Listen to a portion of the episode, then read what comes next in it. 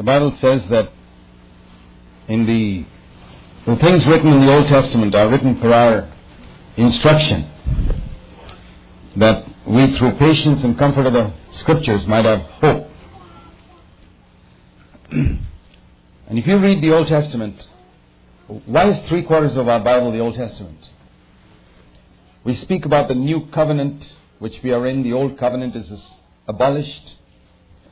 But even though the old covenant is abolished, God has given us three quarters of the Bible of the Old Testament. And the Old Testament has not been abolished. We read it to understand things which are fulfilled in the New Testament. The Bible says the Old Testament was a shadow. For example, you can study about the Sabbath in the Old Testament and see the tremendous importance God gave to the Sabbath in the Old Testament. If a man went to pick up sticks on the Sabbath day, he was killed. And uh, tremendous blessings promised to those who keep the Sabbath. That must have a meaning in the New Testament. And you find that in Hebrews chapter 4, where it says, We must enter into God's rest. We must come into a life that is free from restlessness and tension and depression and discouragement and self condemnation. Those are all no entry roads. There's a no entry sign on those things. Self condemnation, discouragement, depression, gloom, restlessness. It's all no entry. We're not supposed to go into those roads. And that's what the Lord was trying to say through the Sabbath. And uh, when the Lord emphasized so much paying the tithe, the tithe was, we read in Deuteronomy 14, to teach us to put God first, not money. That was the whole purpose. In the same way, many other things we could go through the Old Testament. It's very interesting to see the things that God emphasized so much in the Old Testament. And then another great thing we see in the Old Testament is there were two movements of God's people Israel. Two great movements of God's people that are described in detail. A lot of Christians know only about one of them, and that is the movement of God's people out of Egypt into Canaan. But there's another movement of God's people from Babylon to Jerusalem in the latter part of Israel's history. In the beginning of Israel's history, through Moses, there was this great movement from Egypt where they slew the Passover lamb and went through the Red Sea and came out, and the cloud came upon them, symbolizing the Passover lamb we know symbolized Jesus Christ dying for our sins as the Lamb of God. Going into the Red Sea and out symbolized water baptism, not by sprinkling, but going right in and coming out of the water. And the baptism of the cloud coming down from heaven, symbolizing the baptism in the Holy Spirit, where the cloud encompassed them. They had two baptisms baptism in water, baptism in the Holy Spirit. A lot of Christians have only one. We need two baptism in water, baptism in the Holy Spirit. But that's not the end of the Christian life. That was only the beginning of their journey. So the baptism in the Holy Spirit is not some type of postgraduate degree. It's a kindergarten class. And you get in. And that's the way you get your education. But there's this other movement from Babylon to Jerusalem. What does that symbolize? Deliverance from Pharaoh and Egypt. Pharaoh symbolizes the devil, Egypt symbolizes the world, and living there as a slave symbolizes being a slave of sin. So the Lord delivers us from sin, from the world, and from the devil. But there's another thing the Lord has to deliver us from, and that is what is symbolized in the Old Testament is the movement from Babylon to Jerusalem. And that is deliverance from a legalistic lifestyle, from Phariseeism, from life of rules and regulations. And a lot of Christians know very little about that. And we're to come out of this Babylon, which is a whole system, as I said the first day, that seeks your own and that's built on money. You read Revelation chapter 17, it refers to how Babylon ends up, and that's linked up with chapter 18. And chapter 18 is all about money. God and money mixed up together. And Jesus came to separate them. That's why he drove the money changers out of the temple. And you find the money changers are back in the temple today. They're still mixing up God and money today. Everywhere, in every group. And uh, you know, the love of money is in our flesh. It's not something outside. And if I'm not freed from it, I can't really um, build Jerusalem because then I'm still part of that old Babylonian system, even though I've come out of a denomination. If I don't seek to be free, I remember once the Lord said to me that the battle in the last days is going to be in the heavenlies. It's in the heavenlies that the battle takes place. And if you don't win the battle there, nothing's going to be won on earth. And to win the battle in the heavenlies, you must be a heavenly person, detached from everything of earth. That means money has no hold on you, the honor of men has no hold on you, the fear of man has no hold on you. Nothing on earth has any hold on you. You live on the earth, but you don't belong to the earth.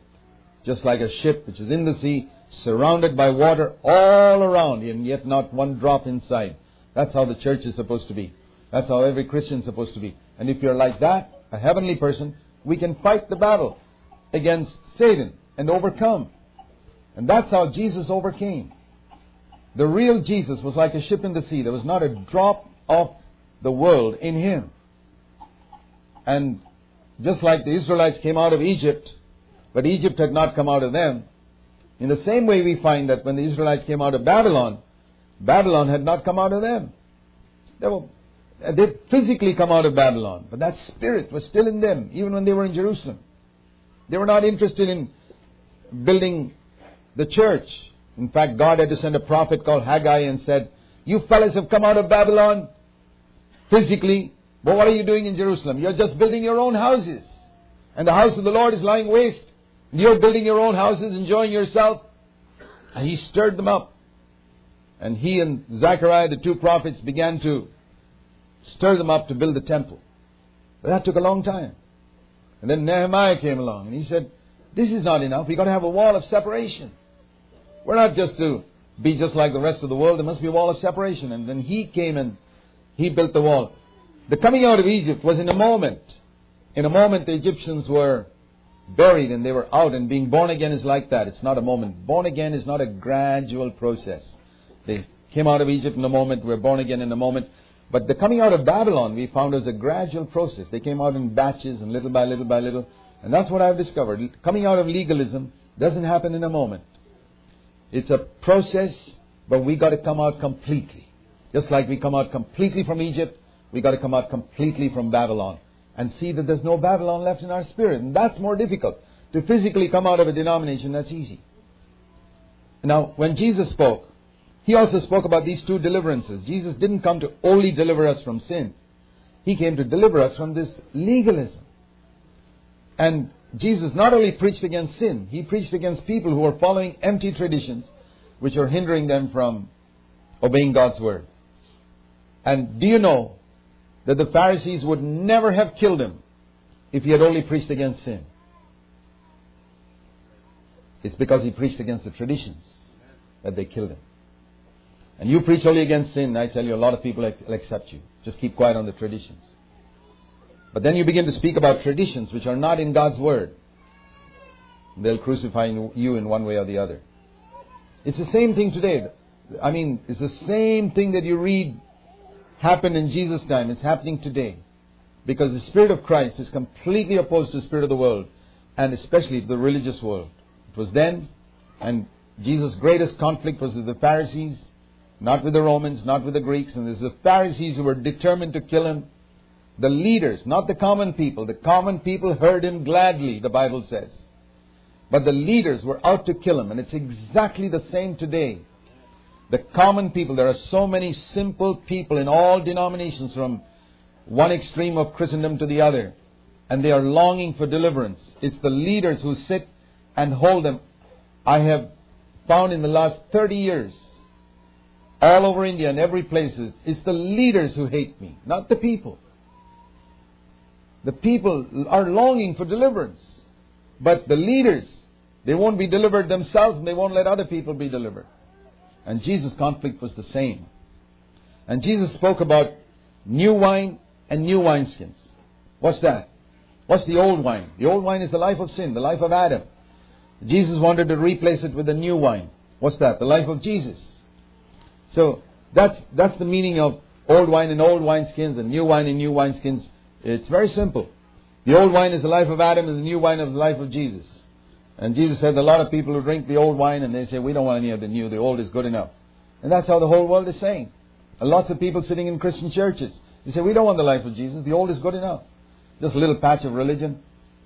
And then the new wineskin has got to replace the old wineskin. The old wineskin is this life of traditions and rituals, and I tell you, it doesn't go out from us easily. And you, a lot of people have come out of Babylonian systems, but all those characteristics of that Babylonian system are still there. And they judge other people on the basis of that. And that's what hinders their spiritual growth. We've got to break not only from sin, but we've got to finish with all those traditions that we've got which are not found in God's Word. Jesus said, Man shall not live by bread alone, but by every word that proceeds from the mouth of God, and not by any tradition. I decided when I, I, I came out of a um, so called Christian church, which was traditional, which prayed to Mary, prayed for the dead, and all that type of stuff, very similar to the Roman Catholic, but not Roman Catholic. And I decided when I began to read God's Word, no more than 45 years ago when I was converted, that if ever I found a tradition which is not in Scripture, I throw it away. I don't care who believed it. I don't care how many thousands of people believed it. I would only follow the Word of God. And I want to encourage you to see whether all those things that you value so much can be found in Scripture. If it can't be found in Scripture, give other people the freedom to be different from you. Otherwise, I tell you, we'll build a cult. The way to build a cult is to follow traditions or favorite verses not balanced with other verses. You know, this is how a lot of uh, Christian leaders are deceiving people today. Uh, they study the scriptures and they study their favorite verses, and they know that this is true in every church that 90 to 95% of people sitting in every denomination, including ours, do not study the Bible carefully. And therefore, it's very easy to fool them when you quote verses to them. For example, do you know that Jesus believed in eternal security? And I do too. Let me read it to you. John's Gospel, chapter 10. These are the words of Jesus. Verse 28. And I give eternal life to them, and they shall never perish. No one shall snatch them out of my hand. My Father, who has given these people to me, is greater than all, and no one is able to snatch them out of the Father's hand. And I say, what does that say? Listen to me preach now. What does that say? What has God, Jesus, given you? Eternal life, verse 28. What does He say will never happen to you?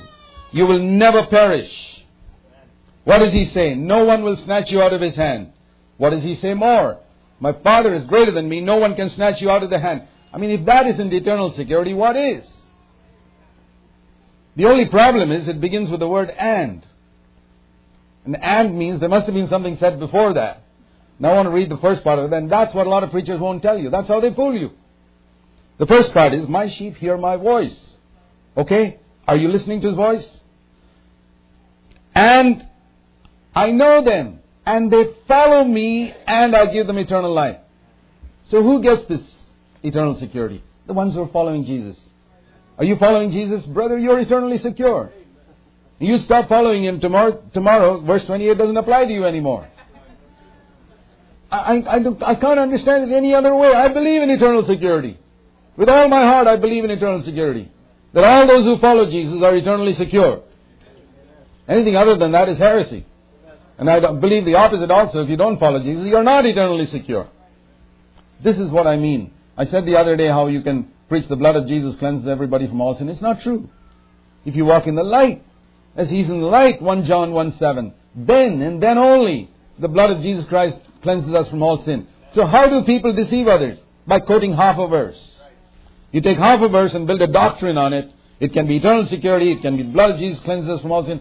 So many things you know those songs we sing, I told you, I give you another example. We're under the blood. Why, thank God I'm not under the blood. I'm not um, an Egyptian with a blood over my doorposts. Do you know that the Bible never says in the New Testament that the blood covers me? Like we sang in that song just now. I thought of it when I sang that song. Nowhere. It's an Old Testament thing. Blessed is the man whose sins are covered. It's like uh, all our sins are written on the blackboard and a sheet is put over it. It's covered. You lift up the sheet, it's all there. But the blood in the New Testament cleanses. It wipes out that blackboard. You can never find it. There's no sheet to lift up. There's nothing there. It's gone. It's gone forever. And sins and iniquities I'll remember no more. I thank God my sins are not covered.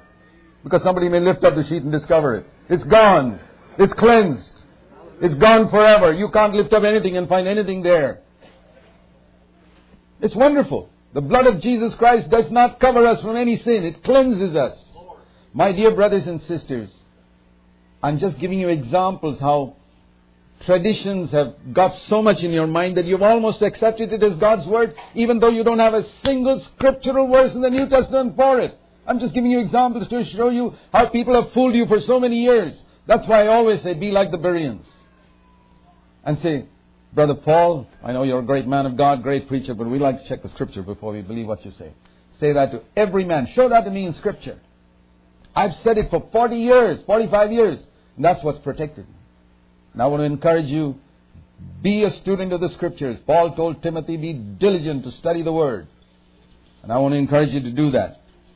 We need not only the new wine, the life of Jesus, but we need that new wine in a new wineskin. In a wineskin that Jesus has given to us.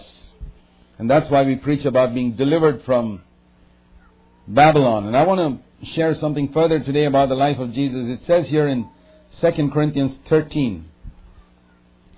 Something about the life of Jesus we see here in 2 Corinthians 13. You know, maybe we can begin at verse 3. Since you are seeking for proof of the Christ who speaks in me. You know, these Corinthians were so ungrateful. Paul had done such a tremendous work there, established a church, and then they were questioning whether he was an apostle. I mean, we would have thought they're the last people in the world who should be questioning whether he was an apostle. He spent one and a half years there and established this church when nothing was existing, and they were still questioning whether he was an apostle. And he said, You fellows are still seeking for proof whether Christ is speaking in me. And what does he tell them? He, t- he tells them about his weakness, not about the mighty things. He says, Listen, fellas, do you know I raised people from the dead? You know, that's how we try to impress somebody that Christ is speaking through us. You want proof that Christ speaks through me and works through me? This is what I did over there. These are the people I raised from the dead. I can bring before you people who have been healed through my prayer. Those are the people from whom demons I cast out, and these are the books I've written, and these are the places I've established churches. What do you mean you doubt my apostleship? That's not what Paul said. That's how people in the world and Babylonian people try to boast about their accomplishments. We don't have anything of that. Do you ever find Jesus getting up and saying, you know, I raised the dead over there and I healed the sick over there and I remember I'll tell you the story of the blind man I healed over there. He never said these things. He spoke God's word. And so here we see Paul doesn't use any of those ways to prove that Christ is speaking through them. Through him. He never thought about it. He says, You want to know how Christ speaks through me? I'm a weak person. God's made me weak. In the previous chapter, he said, You know, God's given me a thorn in the flesh. I've got a sickness I'm not healed from. You, you want to know that Christ speaks through me?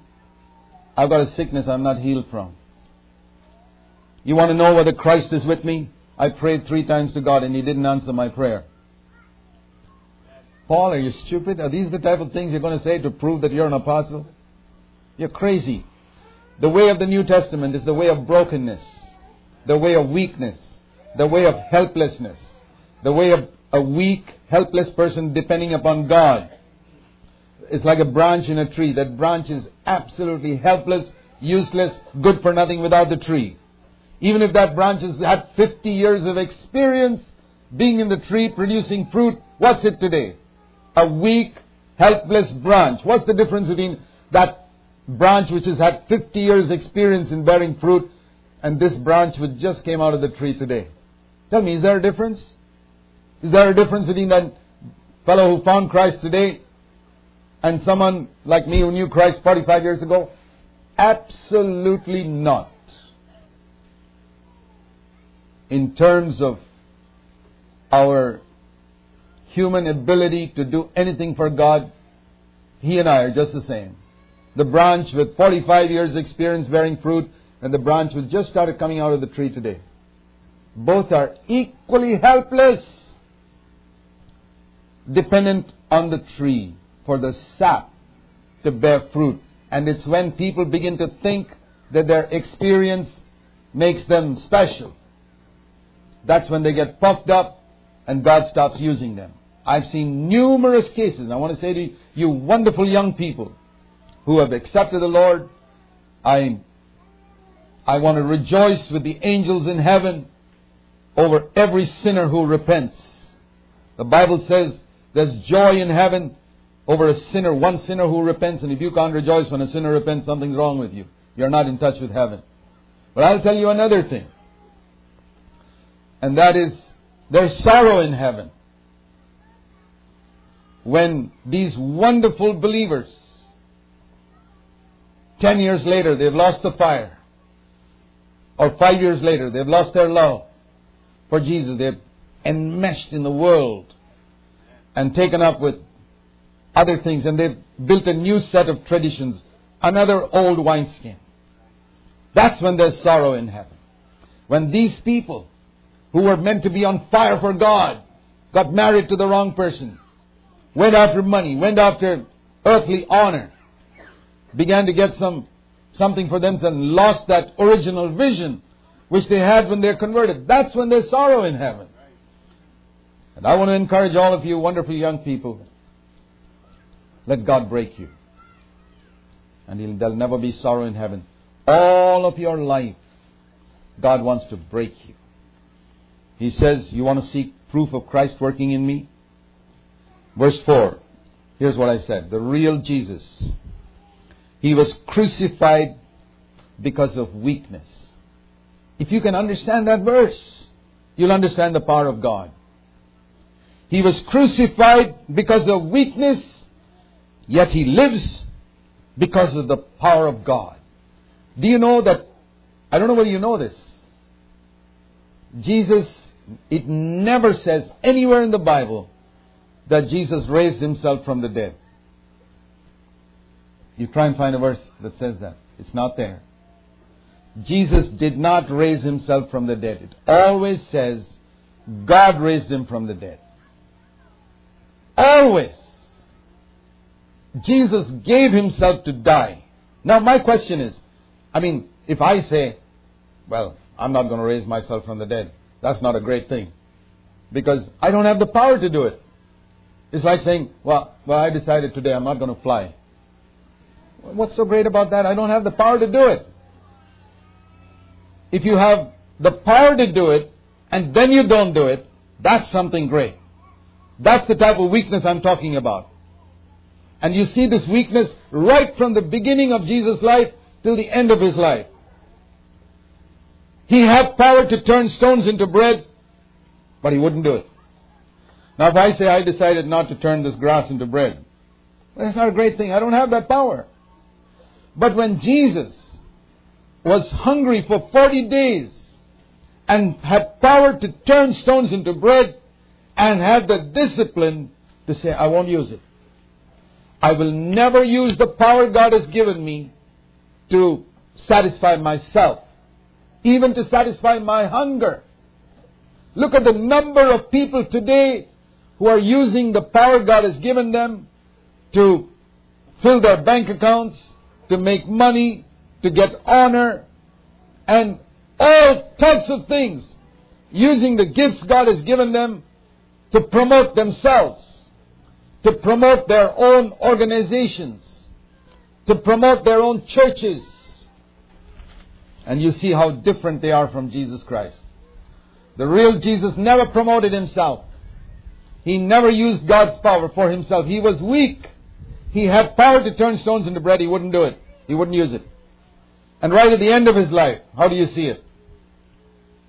He had power to call 72,000 angels from heaven to fight against these Roman soldiers. There's a verse in Isaiah which says that in the time of King Hezekiah, he prayed to God when the Assyrians came to fight with him through Sennacherib, their leader, and God sent one angel. And you know how many people that one angel kills? 185,000 people. Okay? Can you imagine how many people 72,000 people angels can kill? You work out the math on that. 72,000, it's millions. He could have called 72,000 angels and he didn't do it. That's weakness. He could have called down fire from heaven much quicker than Elijah to burn up that fellow who spat on him. He didn't do it. You don't, you and I don't have that power. We don't do it. It's not a great thing. He had the power and he didn't do it. Now the disciples, they, they didn't understand that.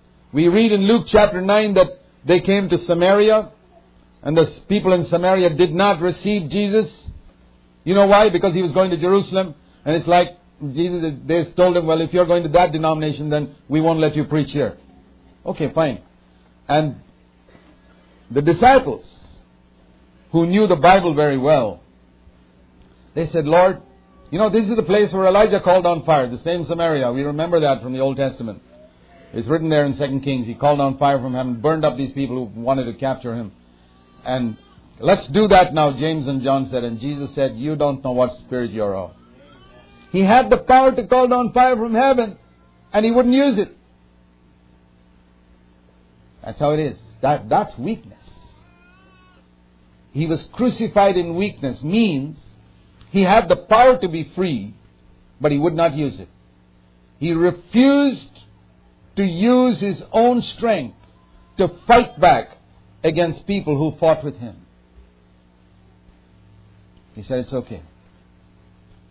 And Paul says in 2 Corinthians chapter 13 verse 4, we also are weak in him, but we will live with him by the power of God. This is the secret of the Christian life. To be weak like Christ was, so that God honors us, so that God exalts us, so that God raises us up. We humble ourselves, He exalts us. God bore witness to Jesus Christ. We read that in the Acts of the Apostles, chapter 2, when Peter is preaching he says, Here's a man whom God bore witness to. God bore witness to the Apostle Paul.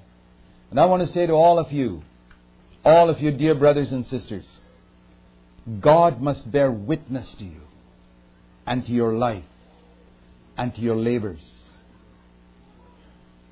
It's, it's not enough that other people think you're great. That's worthless. Get all the opinions of all the people in the world and throw it in the garbage bin. It's trash It's good for nothing. The good opinions and the bad opinions. It means nothing. There's only one person whose opinion matters. I hope you know that. I've said this for years in India. 10,000 people calling you a prophet will not make you a prophet. 10,000 people calling you a devil will not make you a devil. It's what God thinks about you that matters. It's the only thing that matters. It's, He's the only one. Hebrews chapter 4 Verse 13 says, He is the only one with whom we have to do. And when you live like that, that's how Jesus lived.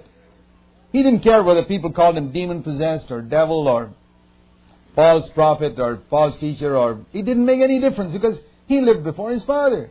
He was secure in his father. Remember what he said to his disciples, even his disciples in John chapter 14.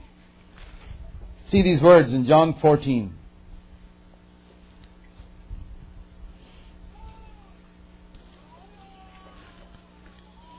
sorry, John 16, verse 32. John chapter 16, verse 32. He says, An hour is coming, and has already come, for all of you. Now remember, these were the only 11 people who finally stuck with him when everybody had left him. And now there were 11 with him. Imagine, imagine being in a church where you see one by one people leaving. They're offended with your message. I've seen that happen many times. You, they get offended, they get offended, they leave, they leave, they leave, and finally you're left with leaven. Uh, you think they're wholehearted. And then it says here in verse 32, the time has come when all of you will also run away to your own homes. You'll want to save your own life. And you will leave me alone. To be left alone in the world is real weakness.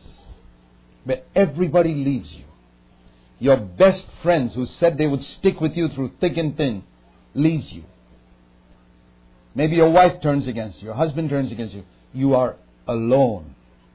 That's weakness. And he says, But I'm not alone. Here, here's a man who's totally secure. He's not saying, Oh, I hope you fellas won't leave me. You're the only ones I've got left. No. There was a time in John chapter 6 where we read many people get, got offended with what Jesus preached about the cross and they left him. And then he looked at the uh, 12 and he said, Do you also want to go? And that's not, that's not what a person who is insecure would ever say. So often we find, you know, it's really true. Many of you, you don't realize it. Uh, I don't want to shake you up, but it's good to be shaken up sometimes. I feel that a lot of you are finding your security in a church and not in Jesus Christ. And you won't be strong. Your security is there's some wonderful brothers and sisters around you. Maybe only four or five or ten or eleven. And you find your security there. Oh, these folks will stick by me through thick and thin. And I'm happy with them. It's good. It's like a, a baby stage in the Christian life. Grow up, brother. Grow up from that. Grow up to the place where it doesn't matter if you leave me too. I know I have God. Then you're strong. Then you can really be a blessing in the church because you're free from men. You're even free from these wonderful brothers and sisters around you. I remember when we started building our church, we started with about 10 people in our home. Less than 10, I think, of those who are with us now. Maybe four or five only are with us now. Um, in our home 29 years ago. And I said, Lord, I have seen certain truths. I don't hear anybody in India preaching them, but I'm going to preach them. If everybody leaves, that's fine. It doesn't make one difference to me. I've seen something, and I'm going to preach it, and those who want to hear can come. Those who want to get offended can go. I studied John chapter 6, and I saw John chapter 6 is one of those wonderful chapters which begins with a great multitude following Jesus, Jesus preaching the cross, and finally the number becomes 12, and he looks at the 12 and he says, One of you also is a devil. If you want to know how to reduce a great multitude to 12, read John chapter 6. That's how we build a church, where everywhere around us people are trying to make the church bigger. Jesus was trying to make the church purer. There's a world of difference. And have you noticed one thing in, about Babylon and Jerusalem in Revelation? I don't know whether you noticed it. You study the Bible carefully, you discover one great thing about use a concordance. I would encourage you to use a concordance when you study the Bible. Babylon is called the great city, 11 or 12 times in Revelation. Jerusalem is never called the great city. It's called a holy city. That is the difference between Babylon and Jerusalem. One is great, the other is holy. One's great in the eyes of the world, big. The other is holy. You remember the story that the parable Jesus said about a mustard tree which is only supposed to grow this high? That's how high a mustard tree is supposed to be.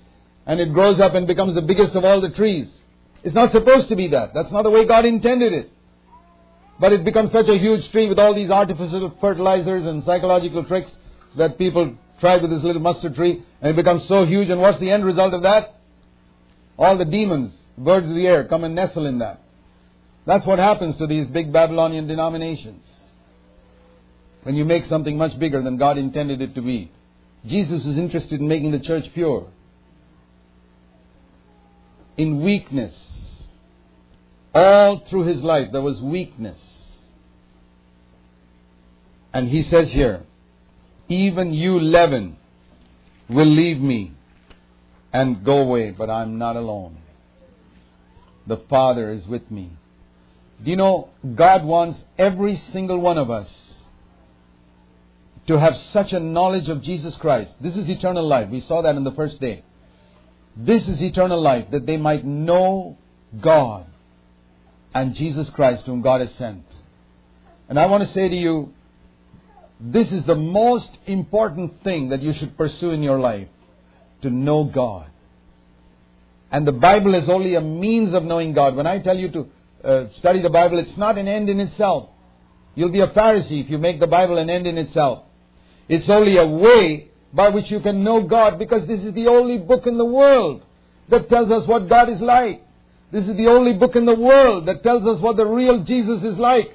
And we've got a lot of false ideas of Jesus, which we've probably seen during this weekend. And if you come here, you get to see the real Jesus. You know Him. And that's eternal life. And that's eternal security. When we begin to know Jesus personally and say, Lord, you were like this. How was He? He was a person who could turn around to the only 11 people sticking with Him till the end and say, You're going to leave me too. I'm not going to be alone. I'm secure in my Father. Can you say that? Supposing everybody in the church here left you and you were left alone, would you feel sorry for yourself? Would you say, that's fine. I'm not alone. Supposing your wife turned against you and say, I think you're going the wrong way. I'm not going to divorce you, but I'm, going to, I'm not going to support you in this type of direction you're going. It's fine. What am I going to do? Compromise to please my wife? Never. I've got to follow Jesus. That's why Jesus said, You can't be my disciple if you love wife or husband or father or mother or child more than me. Said, Sorry, you can't be my disciple. Go and find some other thing to do. Because he wants us to have that personal relationship with him where it doesn't matter where who turns against us. That's weakness. And God makes us weak. And, you know, sometimes I feel it doesn't matter the whole world turns against me. Six billion people against me. It's fine. I, I, I remember hearing the story of a, of a great man of God. His name was Chrysostom, who stood up for the doctrine of the Trinity way back in the early, I don't know when he lived, two, three hundred eighty or something like that. And those were days when there were a lot of people preaching false doctrines. And somebody told him, these words which stuck in my mind. He said, Do you know, Chrysostom, that this doctrine you're preaching, the whole world is against you. You see, those days, um, Constantine had made everybody nominal Christians. And it was sometime then he said, The world is against you. He said, That's fine. Then Chrysostom is against the whole world. That's all. It's the end of the matter. I mean, no further discussion required. You're not going to change me by saying the whole world is against me. Let them be against me. Let God be true and every man a liar. And I want to say to you, my dear brothers and sisters, you must develop that individual life with God and not something that leans upon the church. I'll tell you what I've discovered in Bangalore in our home church. We have a wonderful church. And because it's such a wonderful church, a lot of people have not grown spiritually.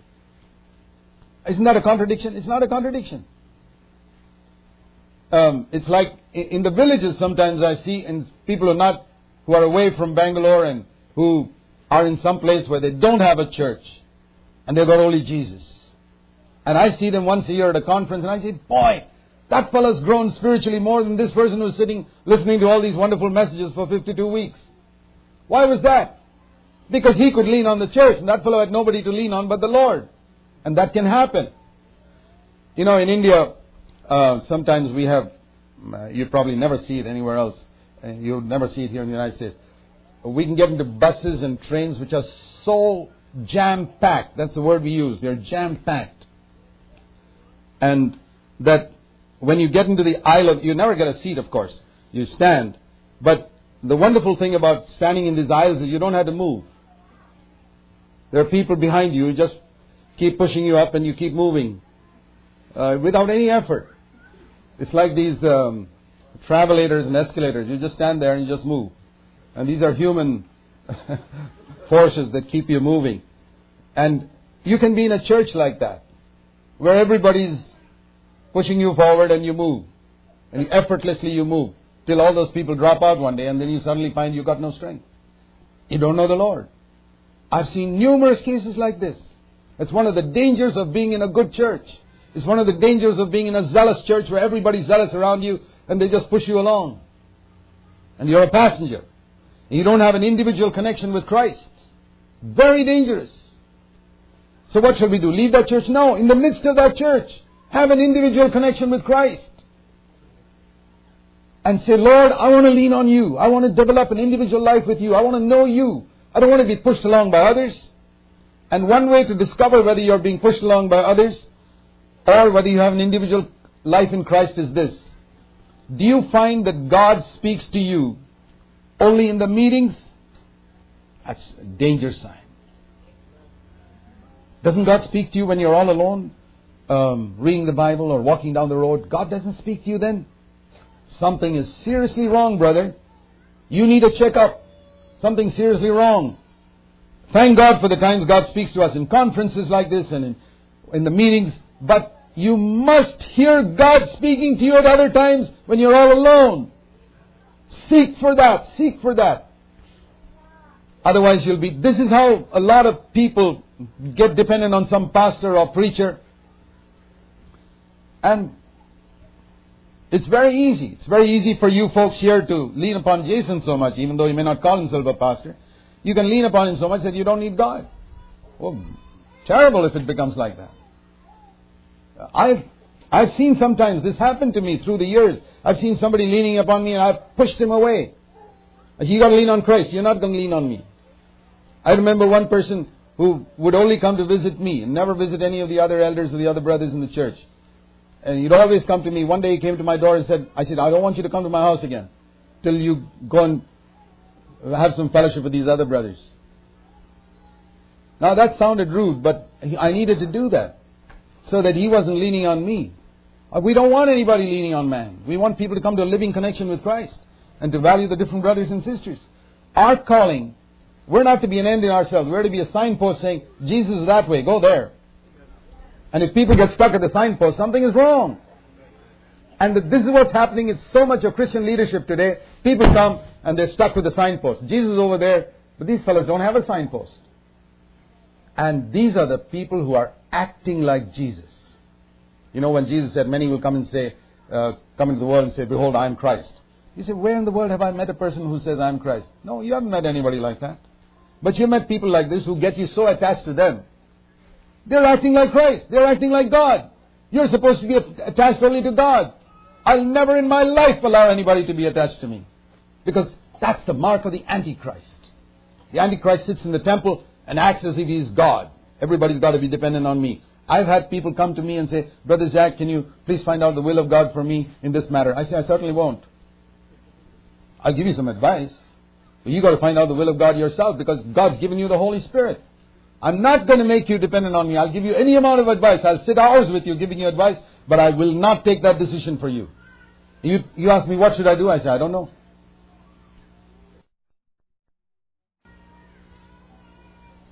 I, I remember hearing about, I was in the Navy and I heard a story about in the wartime, there was a commanding officer of a ship who wanted to encourage people to take um, individual decisions and not depend on him for everything because he wanted them to develop understanding in warfare. So uh, they, he sent a signal across to the captain, this, this junior ship captain. I sent a signal across to the top commander and said, Shall I turn, now I'm going towards the enemy, shall I turn left or right? He said, Yes. He said, Yes to the left or yes to the right? Yes. He wanted him to be independent and take a decision. By all means, take advice, but learn to lean upon God. And if you're weak, all the more reason why you can lean upon God. It's in weakness that God manifests His power. So that's why God allows so many circumstances in our life to make us weak. And that's how it was with Jesus. You know, the real Jesus, it says in John chapter 7 that his brothers, verse 5, did not believe in him. Can you imagine if you had an elder brother? Just imagine. Now picture this in your home. Sometimes we got to use our imagination, put ourselves in the place. I put myself in the place of these brothers of Jesus. maybe two years younger to Jesus. Another fellow three years younger. Another sister four years younger to Jesus. There were four brothers. We read their names in Mark 6 and two sisters at least. And they have growing up in their home, they can watch their older brother never get angry, never act selfishly, always do the dirty jobs, ready to do whatever mommy or daddy says, always obedient, never get irritated, never hits back. When you grab his toy, he lets you have it. When you, as you grow up, you grab something else, he lets you have it. You watch this for 30 years and you don't believe in him? That's absolutely amazing. It's amazing how blind you can be. And you know what happens whenever you have a really good boy like that in a home? All the others gang up against him. I've seen that. One good boy in a home and all the other wicked ones gang up because they are irritated that this, this fellow never gets angry. And they want to work him up, work him up, work him up till they get him angry and then they're happy. Have you seen people like that? Who are upset because you don't get upset. And they work you up and work you up and they relax only when they see, at last, we got him upset. But they tried that, tried that with Jesus year after year after year, he never got upset. But can you imagine the pressure that was on him? With them making fun of him and calling him, and all six of them ganging up against him. In that home where he grew up. And he couldn't run away. Because his father said, that's where you gotta be. That's where you gotta be. Imagine the brokenness that came upon him. And then he walked down the street and there'd be old people sitting by the road and say, You know that little boy, the one on the other side? We know his mother, Mary. We don't know who his father is.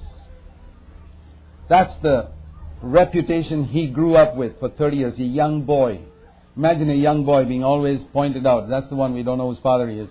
Mary got pregnant before she got married. You know, there was a reproach upon Jesus long before he came into his ministry. These are the means God used to break him. When it says in Isaiah 53 verse 10, it pleased the Father to crush him. Because that's the way God does. And if God, that's the way God did with His only Son, you can be sure that was His favorite Son. And the more, the closer you are to God's heart, the more He will deal with you like that. Do you want to know someone who was very close to God's heart other than Jesus? The Apostle Paul. I want to show you something that he went through. Turn to 2 Corinthians in chapter 11. Now remember, this is Paul writing to people to whom he's trying to prove that he's an apostle. Okay? And he doesn't talk about the people he's raised from the dead. He doesn't talk about the scriptures he's written. He doesn't talk about the books he's written. He doesn't talk about the churches he's planted. He doesn't talk about any of these things. The things that today's Christians boast about. I've done this and I've done that and I've done the other thing and I've done the other thing. He doesn't say any of these things. He says, okay, are they boasting? Okay. He says, I'll also boast. What shall I say? 2 Corinthians 11, verse 23. Are they servants of Christ? And now I'm speaking like a madman, he says. I am more than them. How? Because I've labored more. I've been in jail more times than them. what a way to prove that you're an apostle. I've been in jail more often than those people have been. They, they, they say that wherever Paul went, there was either a revival or a riot, and usually both, and it finally ended up with Paul in jail. But then uh, he wouldn't be quiet in jail. He'd convert people that right, right in the jail till they got him out of the jail and sent him out from there. That's how he was. Far more imprisonments. He says, I've been beaten so many times that I've stopped counting. You see, he's trying to prove he's an apostle. I've been beaten so many times and God didn't come to help me. God didn't paralyze the hand of the man who was beating me. He just allowed the guy to beat me and beat me and beat me. And that didn't just happen once, he says. It happened so many times I've lost count. I've been in danger of death numerous times. Verse 24, five times the Jews gave me their 39 lashes on my back. And God didn't paralyze the hands of those Jews who whipped me on my back. I was beaten with rods three times. I was stoned once. Three times I was shipwrecked. And we think at least God could save this man from a shipwreck. What was he going for on the ship? Where do you think Paul was going on a ship? You think he was going to make money? Was he going on business? No. He was going to preach the gospel. Do people who go on go to preach the gospel face shipwrecks?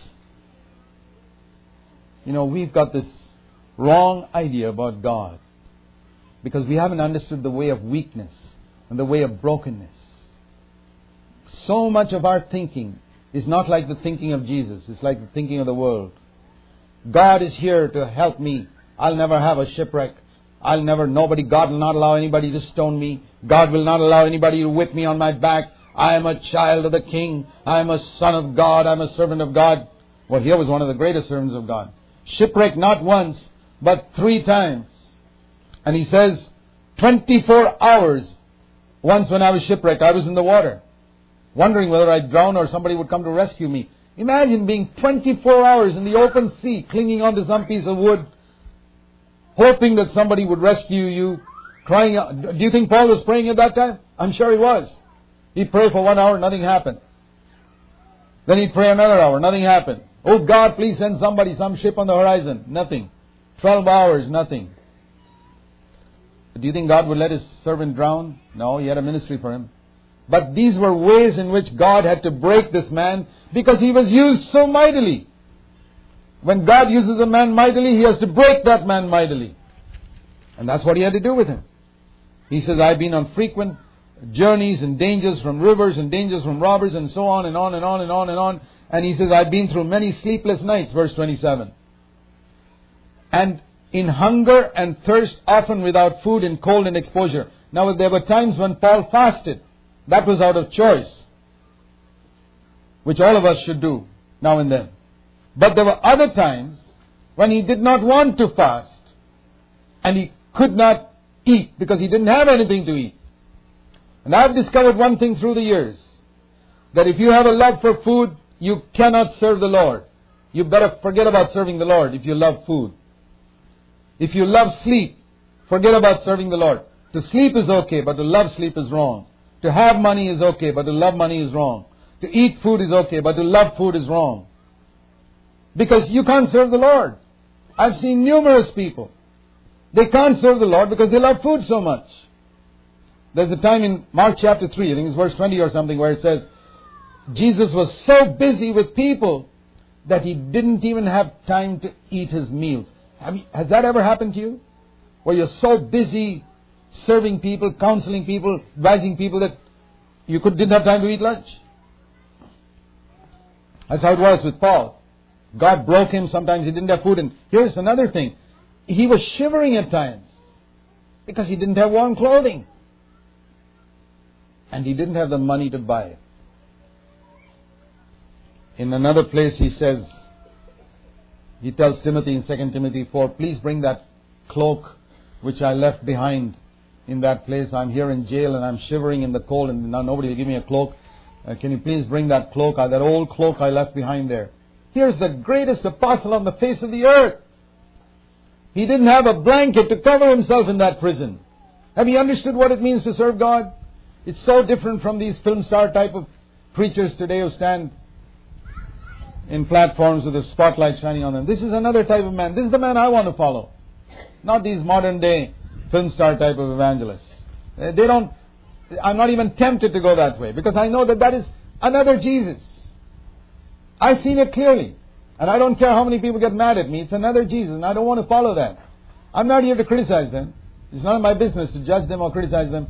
Like I was saying the other, the, yesterday about um, demons casting people down. I was saying that in another meeting in another place, and somebody said, uh, well, why don't you then, you mean to say all these people are pushing people down and got demon possessed? No, I said, I didn't say that. Don't quote me wrong.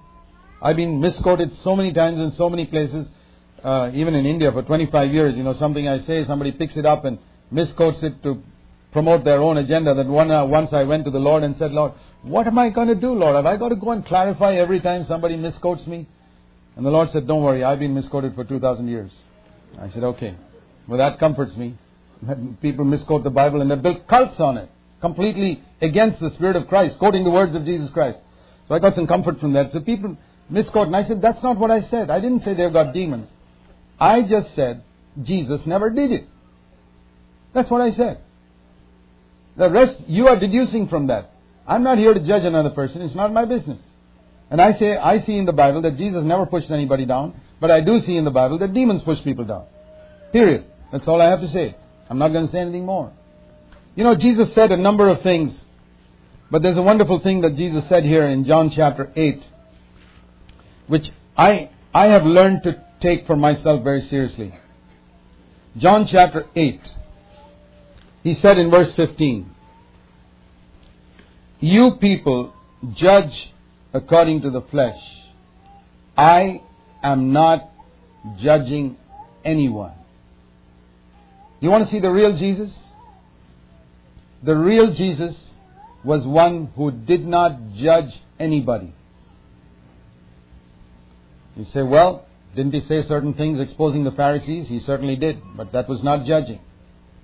You know, it's like if I have children in my home, there was a time in Bangalore where kidnappers would kidnap children from school, from the gates of the school. They'd go and tell these little children, your dad's around the corner. He's asked me to come and pick you up. And the innocent child would go with that person. The child would be kidnapped and his hand would be broken and he'd be made a beggar on the street in some 500 miles away in some other town. Or if it's a girl child would be taken for prostitution. This used to happen. So what do I do to my children? I say, be careful. There are kidnappers around. Don't just listen to anybody who says your dad's waiting around the corner. Don't go with them. This is warning. And when I had spiritual children in a church, I had to give them warnings too. There are kidnappers around. There are people out to kidnap you, take you away from Christ. I have to warn them. Wouldn't any father do that? Now that's not, I'm not here to judge those kidnappers, it's not my business. But I have to warn my children. And there's a lot of, and Jesus was warning his disciples. He says, be careful that you're not like those Pharisees who preach things which they don't practice. That you don't follow those ways, that you don't exploit poor widows and come to the church and preach wonderful, and pray wonderful prayers and preach wonderful sermons. He says, God won't be impressed with you. And don't just be taken up with little, little things and neglect the more important things like mercy. And so, we see here, in the same way, Jesus was always, he said, I never judge anyone. And he said that twice. He said, and then he said in verse 16, even if I do judge, my judgment is true. If there was one person who lived on this earth who could judge perfectly and never make a mistake, that was Jesus. That was power but he never exercised it. Throughout Jesus' life, you find he had power to do certain things, but he never used it. Another place, in John chapter 12, he says, he says, if you don't obey my word, I won't judge, I won't judge him. Verse 47, John 12, 47. If anyone hears my sayings and doesn't keep them, I don't judge him. My brothers and sisters, can we follow Jesus here and say, I don't judge anybody? I warn my children, sure, against all the kidnappers, and there are plenty of them in Christendom, but I will not judge anyone. That's not my business. Yesterday I mentioned the first words that Jesus spoke, recorded in the Gospels. You remember what it was? My Father's house. I got to be about my Father's house, my Father's business. You know what the last words that Jesus spoke in the Gospels? The last words recorded in the Gospels are in John 21. If I were to paraphrase it, it's, it's like this Mind your own business. Those are the last words he spoke in the Gospels. Mind your own business. You want to hear it? It's in John 21. You know, the Lord had just told Peter in verse 18, You know what's going to happen to you, Peter? You're going to suffer. You're going to die. When you grow old, now you're free and you go wherever you like. After some time, somebody will stretch you out, stretch out your hands, and you'll be crucified. And he said that, telling him, verse 19, what kind of death he was going to die. And Peter looked around and saw Jesus, uh, saw John, verse 20, and said, we're, as it were asking, Lord, what about this man? Verse 21. Is he going to have a comfortable life? Is only me going to suffer? What about him? And Jesus said, That is none of your business. That's essentially what he was saying. If I want him to remain for 2,000 years till I come back again, what's that to you? You follow me. You mind your own business. Your business is to follow me. Whether somebody else is following me or not is none of your business. whether you have a difficult life and he has a comfortable life. It's none of your business. Lord, why have you given me such a small income, such a small house, and so difficult to make ends meet? And that other brother, he seems to have life pretty comfortably. You know what the Lord will say to you? M-Y-O-B. Mind your own business. What's that to you? You follow me. You follow me. I believe many, many believers need to hear that word. Because we are looking around at somebody else and we don't say it, but we're thinking, why is he having such an easy time? Why is it only me having such a rough time? We need to hear the last word that Jesus spoke in the Gospels. You mind your own business. Don't judge him. You know, because when you get into business of minding other people's business and starting judging them, it's very easy, unconsciously sometimes, to begin to hold hands with the devil. Because the devil is the accuser of the brethren. And Jesus once said in John 14 and verse 30, when the devil comes, he finds nothing in me. There's absolutely nothing of Satan in Jesus. There was not any spirit of accusation. My brothers and sisters, I'm saying this as one who has fought against Babylon for 30 years in India, who exposes it constantly. But I say to you, watch your spirit. Watch your spirit when you do it. You can do it with a judgmental spirit. You can do it with a critical spirit and you'll destroy yourself. Be careful. I've seen young people, I remember one brother in our church who came out of the Roman Catholic system and all he could do every time he would meet people was condemn the Roman Catholic priests and the bishops and the Pope and Uh, this was the Antichrist and this number 666 was this and that. I said, brother, you'll destroy yourself. This is not our gospel. Our gospel is not that the Pope is the Antichrist. That's not my gospel. I mean, you, you got hung up on that, go ahead. But I, that's not my gospel. My gospel is that Jesus Christ is the light of the world. And in Him is life. And that's what I'm trying to lead people into. And I said, if you continue this way, you will destroy yourself. And sure enough, he didn't listen to me. And he did. He destroyed himself. He fell out of the church because his message was anti-Catholicism. Now I'm just warning you. You can get so taken up. I mean, it's, it's alright in the early days, you know, you're excited that you come out of a system, and I believe we have to expose it, and I believe I expose it just as much as anybody else. But you've got to watch your spirit. Jesus exposed the Pharisees, but he was willing to die for them. Don't forget that. Question Did Jesus die for the Pharisees or not? No catching it. Eh? Yes or no? well, he had a right to rebuke them. If, you, if you're willing to die to save those people, boy, you certainly have a right to rebuke them and expose them. But if you're standing outside of that and say, you fellas, you don't know anything and I'm here, be watchful of your spirit because that could be the spirit of the Pharisee. It's very easy to have that. Jesus was willing to die for them. And that's why he could expose them. You remember the story of the prodigal son? Let me ask you another question. No catch here. The father went out of the house for which son? Which one? Both. Don't forget that. He first went out for the younger one, who was the sinner coming back, the worldly sinner. And then he went out of the house for the elder son, who was the self-righteous Pharisee, and pleaded with him also to come inside the house. And that father is a picture of God.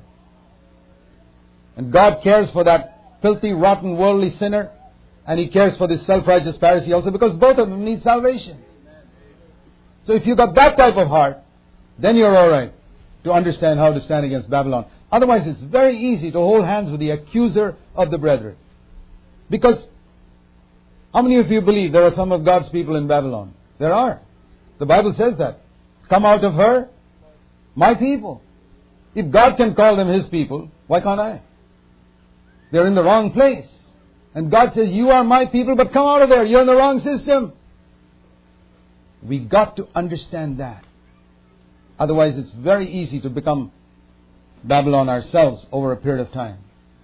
Jesus was determined that there'd be nothing of the devil. John 14:30 is a verse that God's spoken to me many, many times.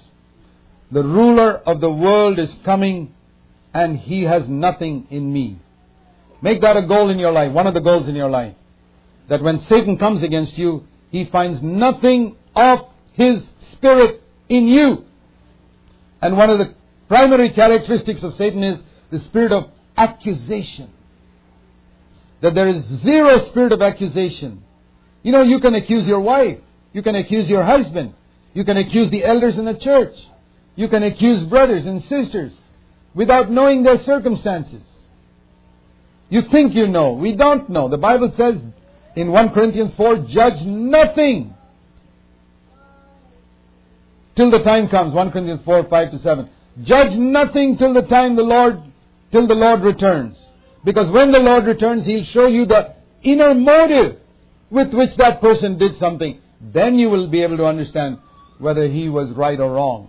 But you've got to be pretty conceited to think that you know what's going on in a man's heart right now. We don't know. I really believe the mark of a humble man is that he says, Lord, I don't know. I don't know there what's in his heart. I don't want to judge him. I, have got enough to do judging myself. That's enough for me. I don't want to hold it, my hands with the accuser. That's why he never, never, Jesus never, never judged, even though he had every right to. And I believe this is the real Jesus we need to follow that I never in my life judge another person. I remember once in one of our village churches, young sister came with a lot of jewelry on her. Now, I don't believe that you got to take off your jewelry to go to heaven. Um, but in our churches, 99% of the sisters don't wear jewelry. It's not a law. It's just their own choice. I've never told anyone to remove it. I remember when we started meeting, all the sisters wore jewelry except my wife. And I told those husbands, please don't ever tell your wife to take it off. Because then it'll be a dead work. So we're not our message is not remove jewelry. No, I've never preached that. I've baptized people who wear jewels. I have no problem with that. But here was this girl coming decked with jewels. And for such a temptation to judge, boy, she's really trying to show off. Till a brother told me, you know why this young girl wears jewels and come here? Because her parents are Hindus. And they have said to her, We'll allow you to go to that church as long as you don't take off your jewels. If you take it off, the day you take it off, we won't let you go to that church again. What was she supposed to do? I said, please, please wear it and come. Thank God they're allowing you to come. At least that way you can listen to God's word. But how, I thought of that, you know, how easy it is for us to look at someone, we don't know his circumstances, we don't know the background, and we pass a judgment on that person. You judge according to the outward appearance. And Jesus said, I don't judge anybody. It's always better to put a good construction on that. Say, I don't know. Now, I'm telling you from the mistakes I made. I don't have any stones to throw at anybody because I'm with sin first of all myself. I've done this so much in my life, made a mess of my life in my younger days, that I've learned a lesson. I want to save you young people from wasting your life in your younger days judging other people. Leave them alone. Mind your own business. Judge yourself.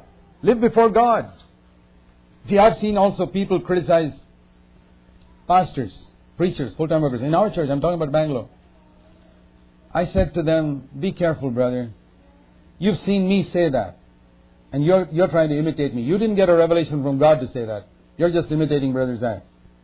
Now I'll tell you something. I said, I have a right to speak about that. First of all, because God laid it on my heart. And secondly, because there was a time in my life where I gave up my job to serve the Lord. I stepped out in faith with nothing and I lived in poverty for quite some time. I have a right to speak to these people. You fellows who are sitting in your comfortable jobs, never once gave up your jobs to serve the Lord, you don't have the right to speak to them. Sometime in their life they quit their jobs to serve the Lord and become missionaries. Okay, they're part of Babylon. But you don't have the right to criticize them because you never made the sacrifice. They made it sometime. So there are so many things, you know, where we can look down on someone and say they're gone astray. I know they're gone astray. But maybe you don't have the right to speak to them. Somebody else has got to speak to them. We've got to recognize our boundaries. One of the biggest mistakes a lot of Christians make is to go outside their boundaries. And they get in a lot of problems. I said yesterday, Jesus sat in the synagogue for 30 years listening to all those boring Pharisees and he never got up once. Think of that. He knew much more than any of them. But he never got up because the Father's time hadn't come. There was a time he always operated on the principle of my hour has to come. When my hour comes, is there a need for wine here? My time has not come. When it comes, I'll do it. That's how he always operated. He recognized his boundaries. He wouldn't do things because he had power. He'd do things when God prompted him to. Because he, he, he was like these uh, people who got, these policemen who got walkie talkies in their car. It's always on. Anytime a message comes, they listen to it. That's how a Christian must be. Always a walkie talkie connected to headquarters. You never know when the message will come. So you go to the policeman and say, Well, are you going to go down there where there's been an accident? He says, No. Why not? I haven't got orders from headquarters yet. So the other fellow goes off. Five seconds later, this policeman gets an order from headquarters. Go to the site of the accident. And he goes there. And the other guy say, Hey, you're a liar. You said you're not coming here, and here you are. It's very easy to misunderstand. You read that in John chapter 7. The disciples, no, the disciples, the brothers of Jesus said, Are you going to the feast? Jesus said, No, I'm not going to the feast. Okay. They went off by themselves. Five minutes later, Jesus went to the feast. Have you read that? And if he walked a little faster than them, he'd have reached Jerusalem before them. And they see him there. They say, now we're convinced. You're a downright liar calling yourself son of God and all that. You told us with your own mouth that you wouldn't be coming here. And here you are. Do they understand what it means to listen to God? Do they understand this walkie-talkie principle that I act so much on orders from headquarters that I have to say no because I've got no orders from headquarters? And five seconds after you leave, I get orders from headquarters to leave. I follow. I don't care if you misunderstand me. Jesus never bothered to explain himself to people who misunderstand him. Do you remember that time when in John chapter 7, this is the real Jesus. He never tried to explain himself to people who misunderstood him. They said in John chapter 7, this guy cannot be the Messiah because he was born in Nazareth. Now you got to live in a village in India to understand the situation in those um, first century Palestine. You see, if I if you tell me you're from Missouri, it doesn't mean you were born there. You could have been born in Kentucky or California or somewhere else. But it, that's not true in India. In the villages in India, if a man says, I'm from village X, you can be absolutely sure he was born in village X. Because people don't move. They're there. You can be absolutely sure his father was born in village X and his grandfather, going back many generations, was in village X. That's why they were absolutely convinced that Jesus, if he's from Nazareth, he must have been born in Nazareth. Where else? And Jesus, that was a wonderful opportunity for him to explain. Do you remember 30 years ago there was a census and Augustus Caesar passed a rule that everybody had to go to their hometown and that's when I went to Bethlehem and I was born there? Do you think he wasted his time explaining all that to them? What an opportunity to prove to them he was the Messiah. Why didn't he explain it? He said, if these guys need to see my birth certificate to find out whether I'm a Messiah, they're not interested in the truth. If, if they can't see it in my life, I'm not going to convince them with a birth certificate. You know, so many Christians try to convince people. I don't waste my time. The Lord told me years ago that if people attack you, keep quiet. Just ignore them. Leave it alone. If people fling mud on you, what should you do? If you wipe it, it'll spoil your shirt. You leave it alone, it'll dry off and drop, drop off by itself, and your shirt will be clean. That's the best thing to do. Don't, don't try and wipe it off. Leave them alone. Just leave them alone. I've seen people, I remember a person who rang me up once because of some decision I take. Sometimes as elders we have to take decisions which are strong decisions that upset some people. It doesn't bother me if I've lived before God's face. This was so, he was not part of our church, but he was so upset about some decision, a discipline I'd taken on someone. He yelled at me on the phone and yelled and yelled and yelled and yelled. Now I could have just, you know, uh, being rude to him and put the phone down. But these are the times you got to put the phone really close to listen when somebody's criticizing you because there may be some truth in what they say. Have you heard the saying that your enemies say more truths about you than your friends? It's true. Your enemies say more truths about you than your friends. So I was listening, listening, listening, listening. I never said a word. He didn't, he didn't understand the situation, why this person had to be disciplined. And finally he finished. I said, Brother, have you finished? He said, Yes. I said, okay, God bless you. Goodbye. I, I didn't believe in explaining anything to him. Six months later, I get a letter from him. Oh, dear Brother Zac, I never knew the whole story. Now I understand. I'm really sorry for all that I said. Wasn't it better that God convinced him? There are different times when people have tried to attack me. There are people who have taken me to court for exposing them as heretics. Christian groups, so-called Christian groups. There are three court cases filed against me. The last six years is going on in India. There are different ways. God hasn't finished breaking me yet. There are many ways. He does it in different ways with you, different ways with me. But um, I say, so what? I mean, God's in control, and very often what the Lord says to me is this simple question. Okay, these guys are attacking you. Do you want to deal with them yourself, or will you let me deal with them? What's your answer? I say, Lord, you deal with them. It's far better. I'll leave them alone. We don't have to be afraid. Let people, I mean, if I'm walking with a lion down the street and I see a dog barking there, what am I going to do? Go and fight with that dog? I've got to be crazy. Let him bark. If he comes to attack me, I'll let the lion deal with him. That's the meaning of having Jesus with us, the Lion of Judah. He's with us. Greater is he that is in you than he that is in the world. Jesus was never afraid of the devil. You know, I've seen so many believers who glorify the devil so much. Oh, brother, the devil did this and the devil did that and the devil's doing this and the devil's doing this in my family and the devil's disturbing me in my work and the devil's doing that. Boy. I say, where's Jesus? Is he around anywhere? Or is the devil hanging around all the time doing this, that, and the other to you? Now I want to ask you this question. We're talking about the real Jesus, okay? I want to ask you first of all, be honest. Have you ever said that? The devil did this to you, and the devil done that, and the devil did this through your wife, or the devil did that through someone else. Now, let's look at the real Jesus. You search the Gospels and see if there's even one time when Jesus said, The devil's doing this to me and the devil's doing that to me. Never. He wasn't occupied with the devil. You know who he was occupied with? His Father. I have learned not to glorify the devil. He's been defeated on the cross 2,000 years ago. I'm not going to give him some type of, you know, supernatural position. I say to the devil, God's given a place for you. Do you know where it is, Satan? Under my feet. Romans 16:20. The God of peace will crush Satan under your feet, and I tell him to his face, "You're under my feet." You were defeated on the cross 2,000 years ago. He doesn't like to hear it. I remember once when you were casting out a demon out of a woman, and I told, I didn't know she had a demon. I told her to accept Jesus, and I said, now say, Satan, you've been defeated on the cross. And she looked at me and changed her voice and said, I've not been defeated on the cross. That's the moment I knew it was a demon. I said, you're a liar. I'm speaking to the demon now. Get out of her in Jesus' name. And the demon left. And I now, then told the woman, Now tell the devil, you've been defeated on the cross. And she said it. Then I knew the demon had left. But that's the day I learned one thing.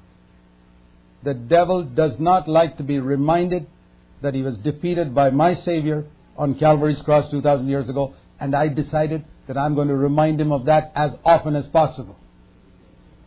Tell him to his face that he was defeated on the cross. He has no power over me. Now, some people would even get scared to say that. Boy, if I say that in public, the devil will be after me for the next week. How scared Christians are of the devil. They don't know Jesus. That's the problem. This is eternal life, that they might know God and Jesus Christ. And you'll never be afraid of the devil anymore. God, if, if he does anything to me, it's what God's permitted him. Have you read the story of Job? Every single thing that the devil did. He had to get permission from God first. Can I do this? Okay. Can I do that? Okay. Think of this court case that came to me six years ago. I can imagine maybe ten years ago the devil said to God, I want to get a court case against Zac. God said no. He's not ready for it yet. Nine years ago, can I have a court case against him now? God said no. No, no, no, no. Six years ago, can I have a court case against Zac? God said yes, okay. He can't do it without God's permission. And if you see that God's permitted him to do it, why do you glorify the devil? There was an Old Testament saint called David who had light on this, which New Testament saints sometimes don't have. And if you want some help on this, read 2 Samuel in chapter 15, where it's chapter 16, where There was a guy called Shimei. You read in verse 5. I don't have time to go through the whole thing. 2 Samuel 16, verse 5 to